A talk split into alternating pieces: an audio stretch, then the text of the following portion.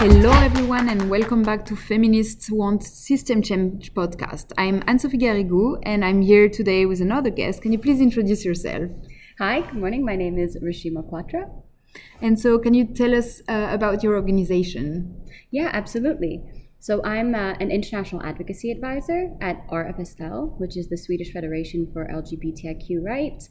Uh, it's based in Stockholm. We are an uh, LGBTIQ human rights organization that bo- works at both the national and international level, trying to progress the rights of LGBTIQ people.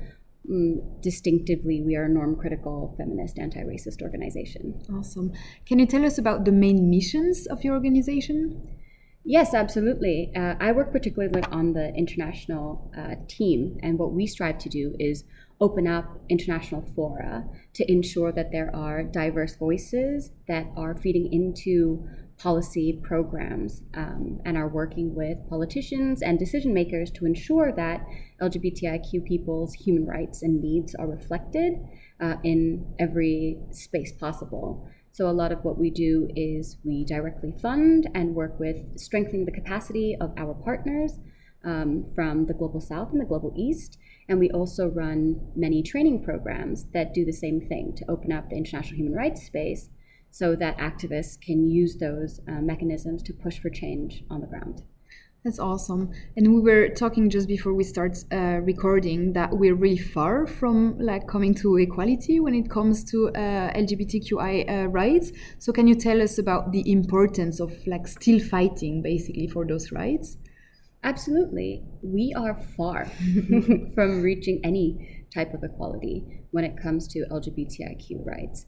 Uh, LGBTIQ people face consistent, systematic uh, violence and discrimination in every aspect of life every day.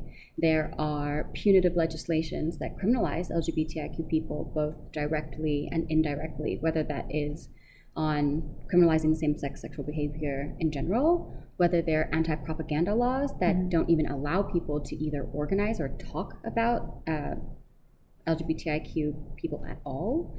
There are restrictive laws on NGOs for them to function. Civil society spaces are becoming smaller.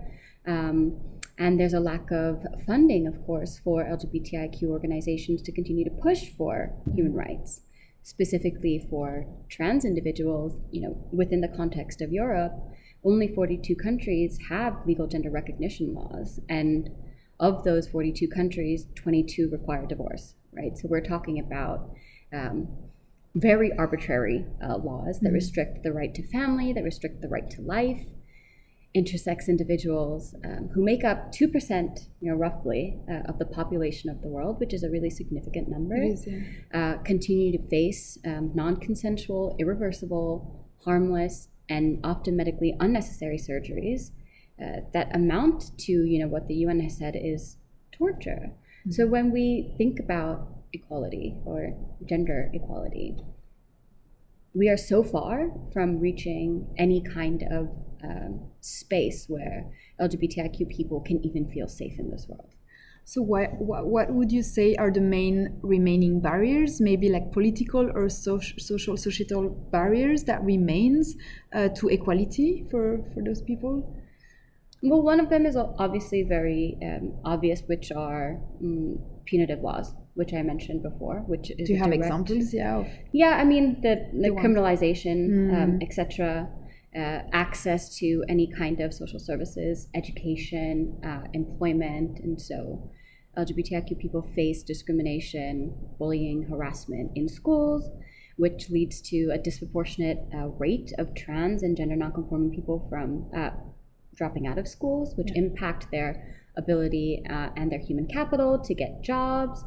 Uh, LGBTIQ people get fired if they come out of the closet. Um, or choose to transition. So many of them stay in the closet that leads to acute mental stress issues, etc. And then when we're talking about, you know, what are other barriers? I mean, there's a complete lack of political will oftentimes yeah.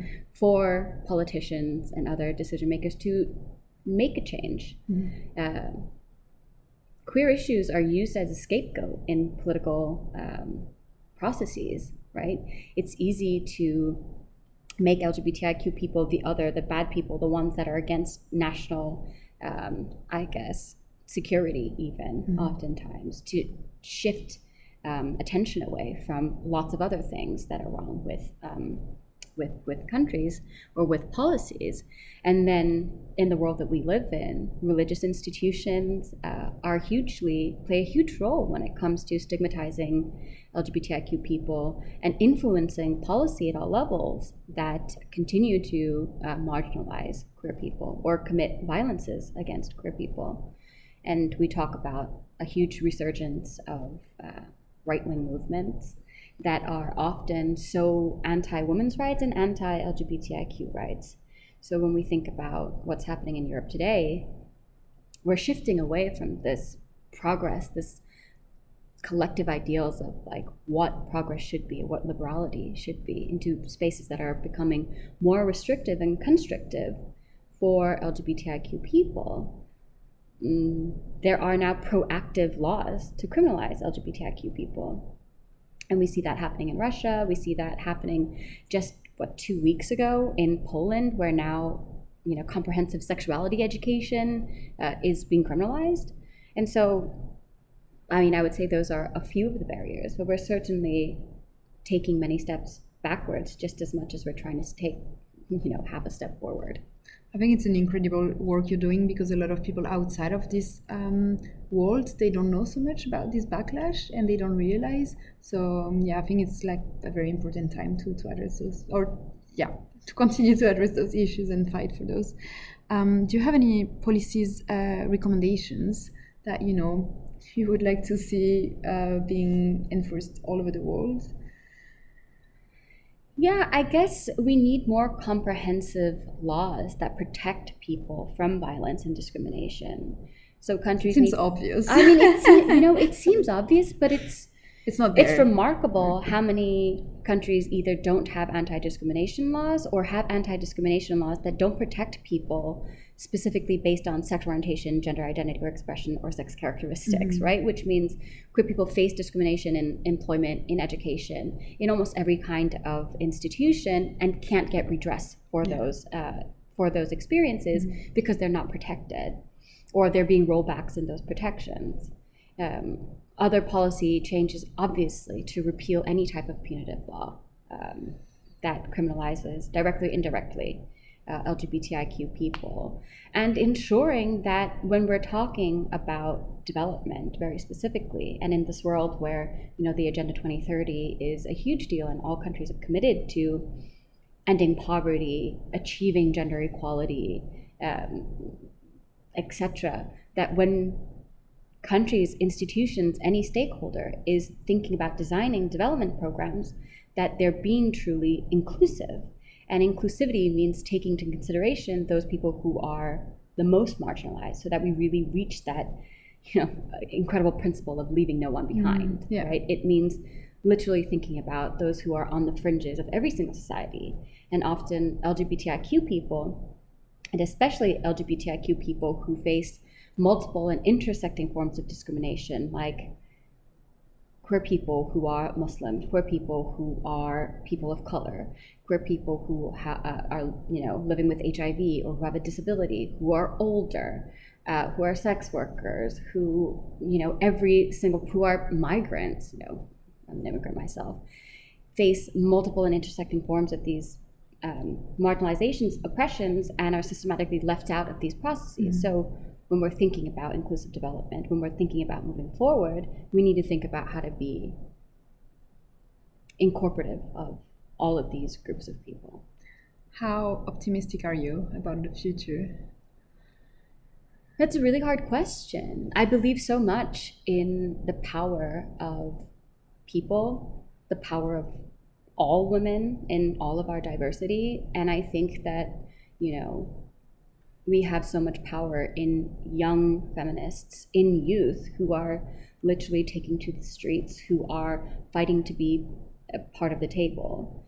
I think for anyone who's working in human rights, if we didn't have some type of optimism, we wouldn't be doing this work because so much of the change that we are trying to work for isn't something that we're going to see tomorrow mm-hmm. or 10 days from now. We're trying to change the system. We're trying to bring down all of these institutional structures that are discriminatory, that are oppressing women and all people. And it does take time, but it's urgent, right? It takes so much time, mm. but it's so urgent. Mm. If we don't put in every single capacity right now, then we risk losing everything that we have gained up until this point because we know that every single force uh, that is against us is rallying just as hard as we are.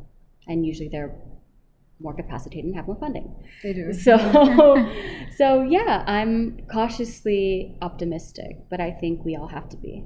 Otherwise, we can't continue. I agree. Um, do you have a feminist uh, quote that you would like to share with uh, everyone here today? Well, I have a quote. Um, I, I, it can be interpreted in every different type of way feminist, humanist, I would say. Mm-hmm. Um, and it's one by Martin Luther King Jr. And it is somewhat along the lines of um, the arc of the moral universe is long, but it bends towards justice. Thank you so much. Um, it was really a pleasure to have you on the podcast, and um, good luck for for everything.